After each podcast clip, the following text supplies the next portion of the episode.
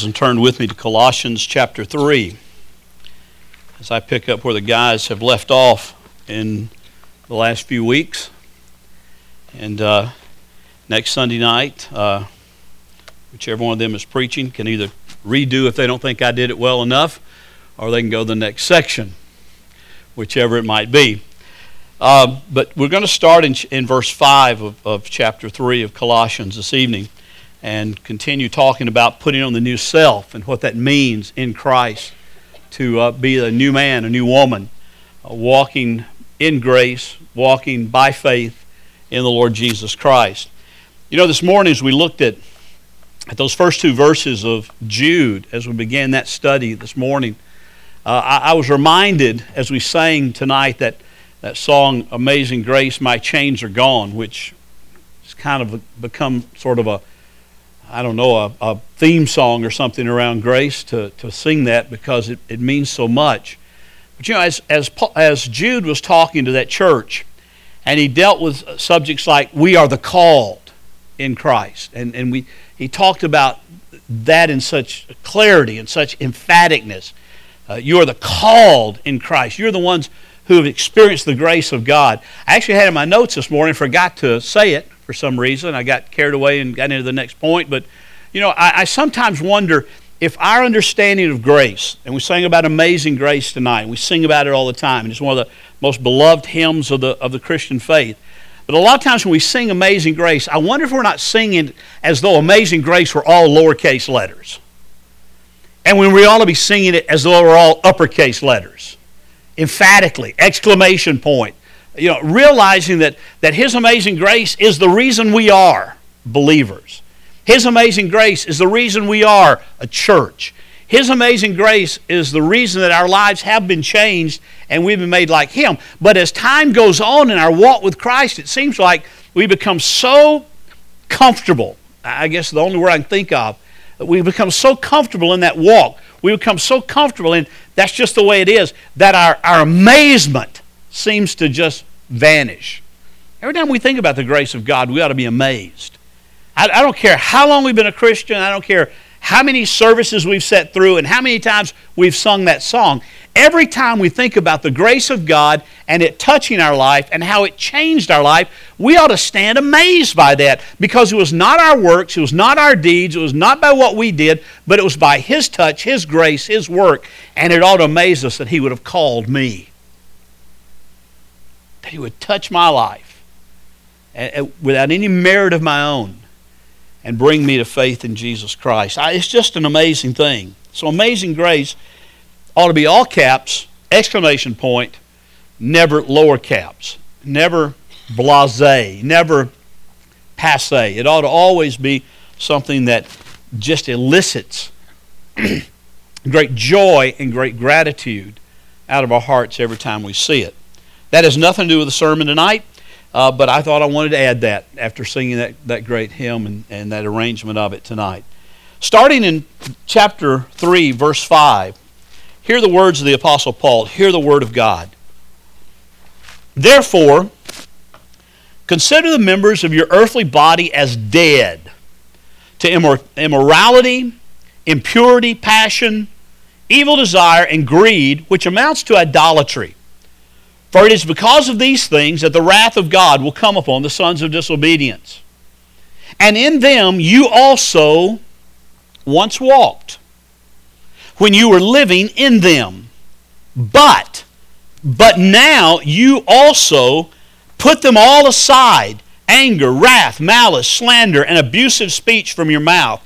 Do not lie to one another, since you laid aside the old self with its evil practices and have put on the new self, who is being renewed to a true knowledge according to the image of the one who created him. A renewal in which there is no distinction between Greek and Jew, circumcised and uncircumcised, barbarian, Scythian, slave, and free man, but Christ is all and in all. This is the word of the Lord.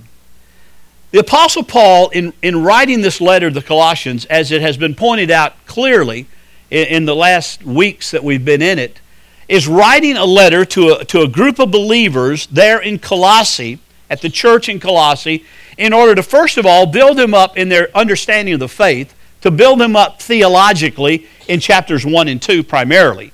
He talks about the incomparable nature of Christ. He talks about the glory of Christ. He talks about Christ being the exact image of the invisible God. He talks about Christ being the head of the body, the church, and on and on and on. He lays down that foundation of who Christ is in order that we might understand in chapters 3 and 4 what Christ has done.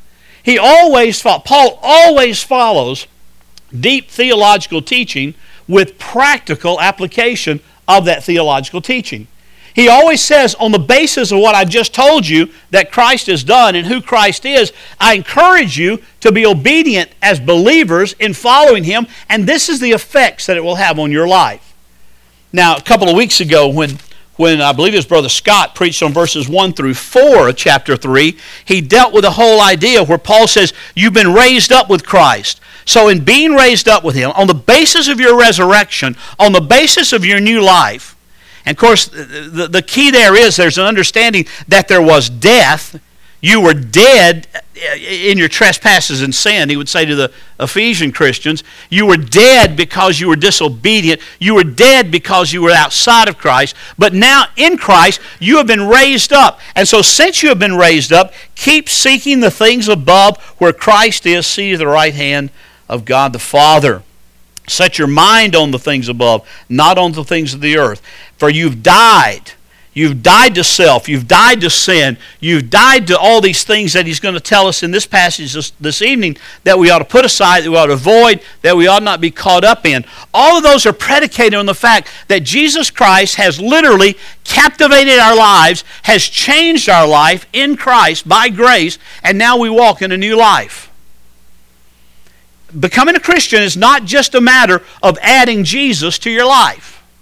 Becoming a Christian is not just saying, oh, well, among all the other things in this world, I will also add Jesus in, in my life. No, becoming a Christian is literally being transformed. It's literally dying to self and dying to sin and being raised to newness of life. That's what we, that's what we illustrate, that's what we demonstrate in the whole picture of baptism. We are buried in a watery grave, and we are raised to newness of life to walk with Him in that life. And Paul to these Colossian Christians is making it very emphatic, very clear that they understand that they are now dead to self and they are alive in Christ Jesus. And that means everything.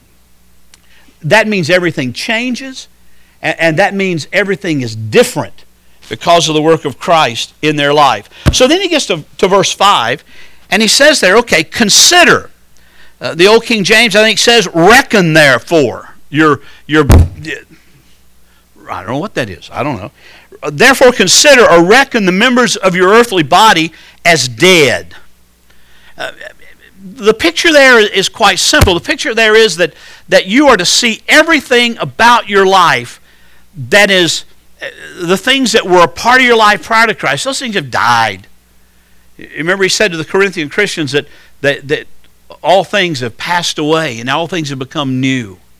There, there's a new creation. There's a new uh, a work by Christ. And all that old stuff, the sin and everything else, is now, there's a newness of life and there's a, there's a whole renewal. He uses the word renewal later on, and we'll talk about what that means as we get to it. But he says, consider. Consider your earthly bodies, the members of your earthly body, as dead and then he gives a list of some things that's to be dead to. Immorality. Well, that ought to be a an understood thing, although we live in a, a world today where it's not so clearly understood. We live in a world today where people within the church, many times, uh, carry on lifestyles that are contrary to what the Word of God says. And they say, oh, well, it, it's just because we now live in this new age, in this new time, when those kind of things are acceptable because everybody's doing them. No, Paul says things that are immoral, things that are immorality, things that God's word clearly speak that you are not to be about. As a believer, you ought to put those things aside.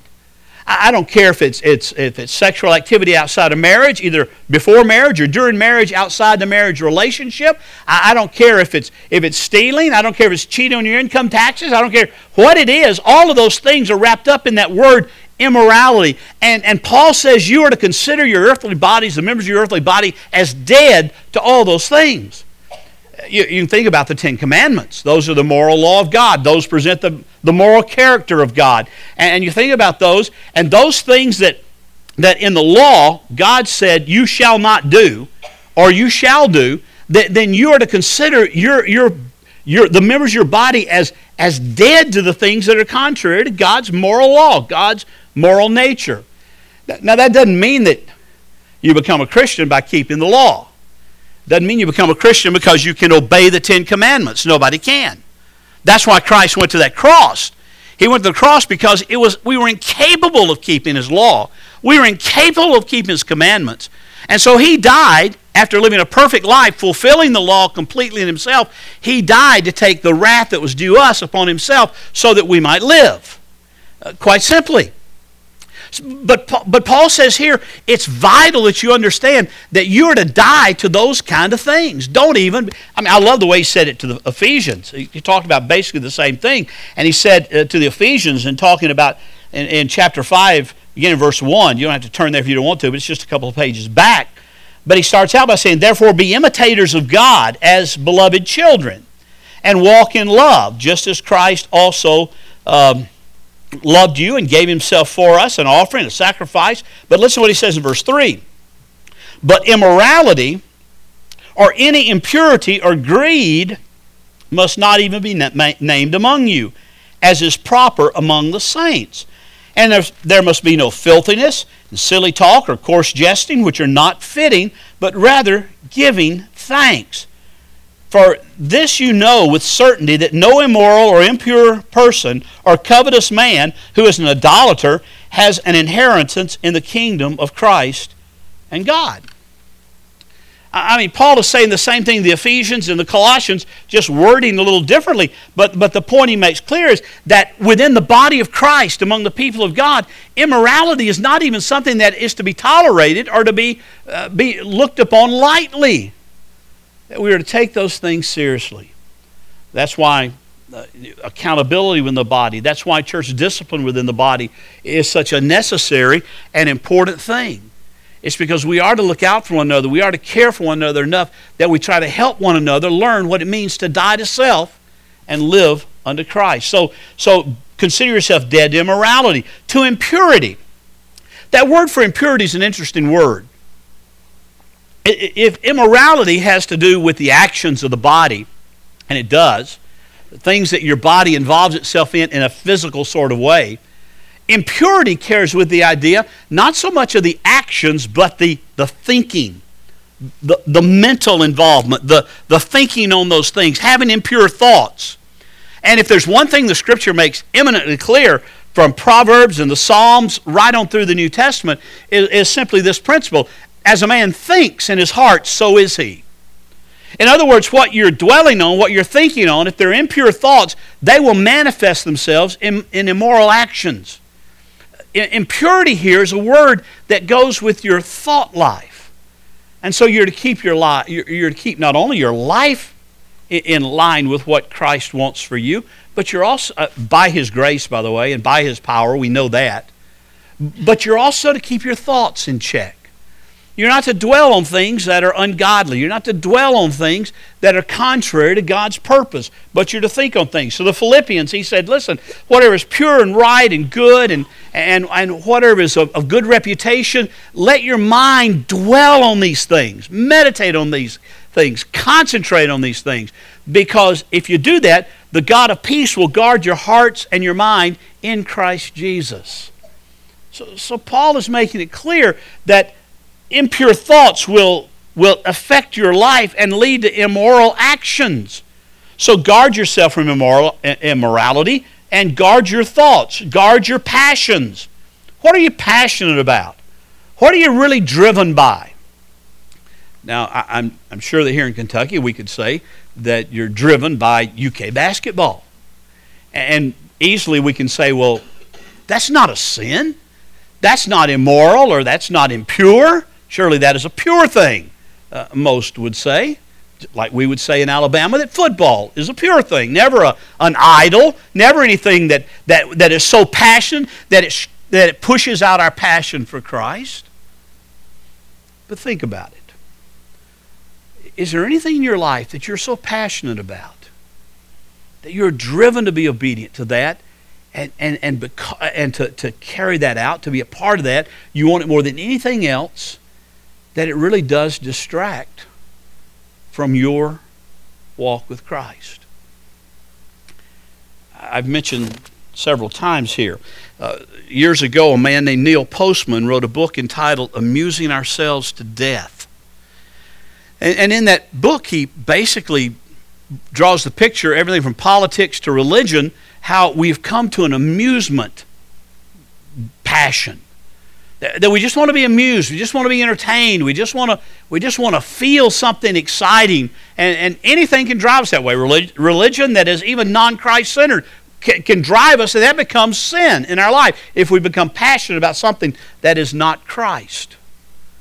And, and Postman, his, his the title of his chapter on religion was Shuffle On Off to Bethlehem.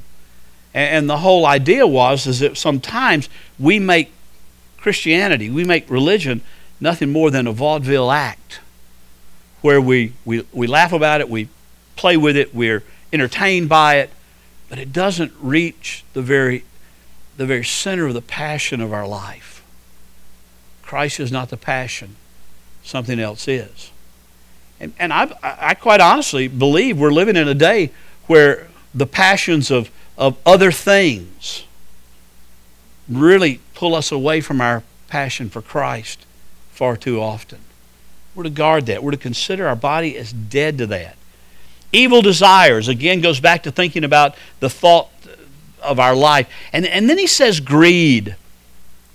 And, and I love what he compares greed to. He, he, he, talks about these others as being wrong and sinful and, and things we ought to consider ourselves dead to. But when it comes to greed, he says, die to greed because greed amounts to idolatry. Greed amounts to idolatry. Now, you know what greed is. None of us are greedy. I, I realize that. We're all beyond that. We're, we're, not, we're not driven by something we've just got to have, or we just really want, or, or, or, or drives our whole thinking, but many times we are. And, and, even within the church of Jesus Christ, we find ourselves greedy. Uh, we think of greedy people as those evil people who sit in dark rooms and just steal from everybody else. But we'd be just as greedy and be just as poor as a church mouse. And when we are greedy, we are placing things, or my favorite word that I probably overuse, but I'll probably keep overusing it. We put stuff in, in the, in, in the place of Christ. That's what drives us. I'd give anything to see churches across this land and, and grace in, in that who are so passionate about Christ, so desirous to be obedient to Christ, that, that they want nothing but His glory. They want nothing but to seek Him first and His righteousness. And let all these other things be added to them as God wills. They, uh, the needs will be added, Christ says. But our purpose, our goal, our desire, our passion, our thoughts, our thinking, our actions, everything is to be geared toward the glory of Christ. He said, quite honestly, you, you, you do understand that these things like immorality, impurity, passion, evil desires, and greed and idolatry, these are the things that the wrath of God will come upon. These are the things that God will pour out his wrath upon among the sons of disobedience. Now we know we're in Christ. If we are in Christ, that wrath is all, our wrath, the wrath that's due us, has already been poured out, hasn't it? Poured out at the cross. Christ took on himself the wrath that we deserve. But he says, you know, sometimes we Christians, if we're not careful, can still let the things of the world uh, climb in and, and, and clamor about our life to the point that we're living in a way that's indistinguishable from the world around us. And if we're called to be anything, we're called to be different. As a matter of fact, one writer in the, God, in the New Testament says that we are called to be a peculiar people. Peculiar people. Different people. Different in the way we live, different in the way we act, different in the way we think, different in what people see in our lives. And part of the problem today with the gospel going forth in the United States of America is there not enough peculiar people. Now, I don't mean weird. There's a difference in peculiar and weird. Weird is just weird. Nobody wants to be around a weird person. But peculiar, peculiar in Christ, is just different. You see, there's a difference in your life. And, and many times they have to see that before they hear the gospel. Many times they have to see that in your life before you can share openly the word of Christ with them. You can't just live it. You know, many times, I forget, was it, I can't remember who it was. It wasn't Augustine, but one of the old old church fathers or something is quoted sometimes as saying, you know, share the gospel or preach the gospel, and if necessary, use words. That, that's about. That makes about as much sense as saying, feed the hungry, and if necessary, use food. You know, I mean, that, that's just that makes no sense. If you share the gospel, if you preach the gospel, you will, of necessity, use words we've talked about that because if you just live it, if you just say, well, I just live my faith, I don't, I don't talk about it, I just live it. Well, that's fine, but they, they get this strange, mistaken idea that you are some kind of just perfect person and you're a good person in your own right. They have to be directed to the fact that you are different, you are peculiar because of Christ. And they'll only know that by you telling them that. Well, Paul goes on in this passage to the Colossians to remind them that they did once walk in that way. They once were living in that way. And then verse 8, the beginning word is that all important word in the New Testament, especially in Paul's writings, but. But now you don't. Now you've put them aside. Uh, and with them you put aside anger and malice and slander and abusive speech from your mouth. You don't lie to one another. And since you laid aside the old self with its evil practices, you put on the new self. You're, you're being renewed to a true knowledge according to the image of the one who created him. I mean, Paul says, listen, it's a dramatic thing that happened. It's a dramatic change that has taken place if you are in Christ. It's not an everyday, ordinary religious experience. It's the reality of the living God taking the old man, stripping the old man off, and putting on the new man. It says here you've put it on, you've taken it off. But Paul is very clear to say it's only by his power, only by his grace, only by his work that that takes place. And there's a renewal.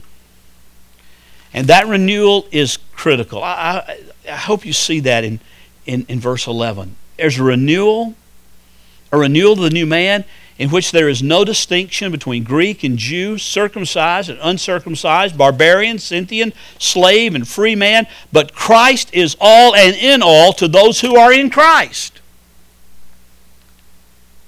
Friend of mine, I actually wanted to show a clip out of this. I couldn't figure out which clip to show or how long we could do it, but a friend of mine was on uh, KET a couple of weeks ago uh, on a show at 5 o'clock on Friday evening. That's about as close as I can get to you what the show was. But they were discussing his new book. He's written a new book entitled One New Man. And the, I've read the book. It's, a, it's an excellent book. It's, it, it, it's an academic book on, well, it's subtitled The Cross and Racial Reconciliation in, the, in Pauline Theology. And, and Jarvis Williams, the author, happens to be a professor over at Campbellsville University and a graduate of Southern Seminary and a, a friend of mine. And, and in that talk, he, he so articulated the fact that, listen, we are still a nation that is racially troubled. No doubt about that. Both sides will use the race card when they feel like it's to their advantage. We, we still separate and segregate in so many ways. We still, we still have trouble bringing about racial reconciliation. We talk about people uh, that are white or, or African American or, or, Asian, or you know, we, we break all these things down and make those the races. And, and uh, Jarvis's premise in the book, based on what Paul says, and I think he's absolutely right, is that those may be nationalities and those may be places where people have come from, but in Jesus Christ there is but one race. Just one race, one new man. That is neither Jew nor Greek, circumcised or uncircumcised, barbarian, Scythian, slave, free man, black, white, yellow, red, whatever, whatever you want to fill in the blank. That in Christ races evaporate or should evaporate to the point there's just one race. Somebody ask you what race, I wonder what would happen if we started filling this out on our census and other things when they say race. And we just write Christian. Christian. You know, now I realize most bureaucrats would see that and say, oh, they must be white. They're American. You know, they're Christian. You know, eh, it's such a misunderstanding. But in Christ, there is, there is, there is no Jew or Greek. There is no free man or slave. There, there, is no, there is no black or white or red or yellow. It's all one new man in Christ. And that's what Paul is saying here. He's saying when we come to this renewal, it will not only affect our personal life, it will not only affect our, our, our shunning of immorality and impurity and all these things that we think about, but it will manifest itself in really coming to grips with a new man and a new woman Jarvis Williams, the author of that book, happens to be an African American who has, in the last two years, become one of my dearest friends on the face of the earth. And it's, it's amazing how we, uh, you know, just, we don't see color when we talk, when we visit. We, we just see, our, see brothers in Christ. I wish we could all be like my son was one time. He was very young, about five years old, and now he's about 25. But we had moved to Florida. We had a couple of friends in Atlanta, uh, Marion and Jackie Small. They had a little music ministry. They sang. They were called Small Blessings, and uh, kind of a nice play on words. And they came to. We invited them to come to Sweetwater. You got to realize when we moved to Florida at Sweetwater, it was a snow white church. Changed somewhat through that, the years we were there, but it, it, uh, there was no ethnicity at all there. It was all white. And Red and I were sitting around one night just kind of thinking, you know, this is kind of different from this church. I wonder how they're going to receive Marion and Jackie and, and you know, and, and everything. And we kind of talked about it. And Will was sitting on the floor playing. And I said something about, I don't know if they've ever had a, a, a black couple come and sing before. And Will was playing on the floor and he stood up and he looked at me and said, Dad, are Marion and Jackie black? I mean, it was like, now that's great. They'd been in our home. He had visited with them. He knew them. He had fellowshipped with them. And, and to them, he was just, they were just friends of ours. He didn't care about what, never even think about what color their skin was. That's what Paul is getting to here about this renewal that comes when we are in Christ. Ethnicity does not matter. Racial does matter because we are one new race in Christ Jesus, set apart for the glory of God. I, I think that's I think that's beautiful. I think that's beautiful. Because Christianity really shows itself out when things that were old barriers began to be broken down. When, when old barriers began to be broken down for the glory of God, the glory of Christ, and the praise of His glory. So, so when Paul talks here about this new self, this new life, this life that is will never be perfect, granted on this earth, but this life that is new in him, it touches everything. It changes everything. It changes the way we see other people. It changes the way we think and it changes the way we live. All for the glory of Christ. Well, if Todd wants to go back and correct me on some of this, he can. Let's pray. Father, we thank you for your word. We thank you for the truth of this passage. That you have changed our hearts and changed our lives. You've made us new in Christ Jesus. Father, make us passionate for Christ.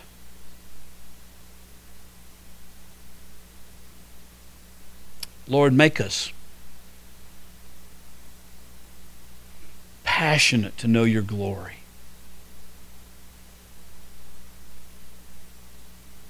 Lord, give us a passion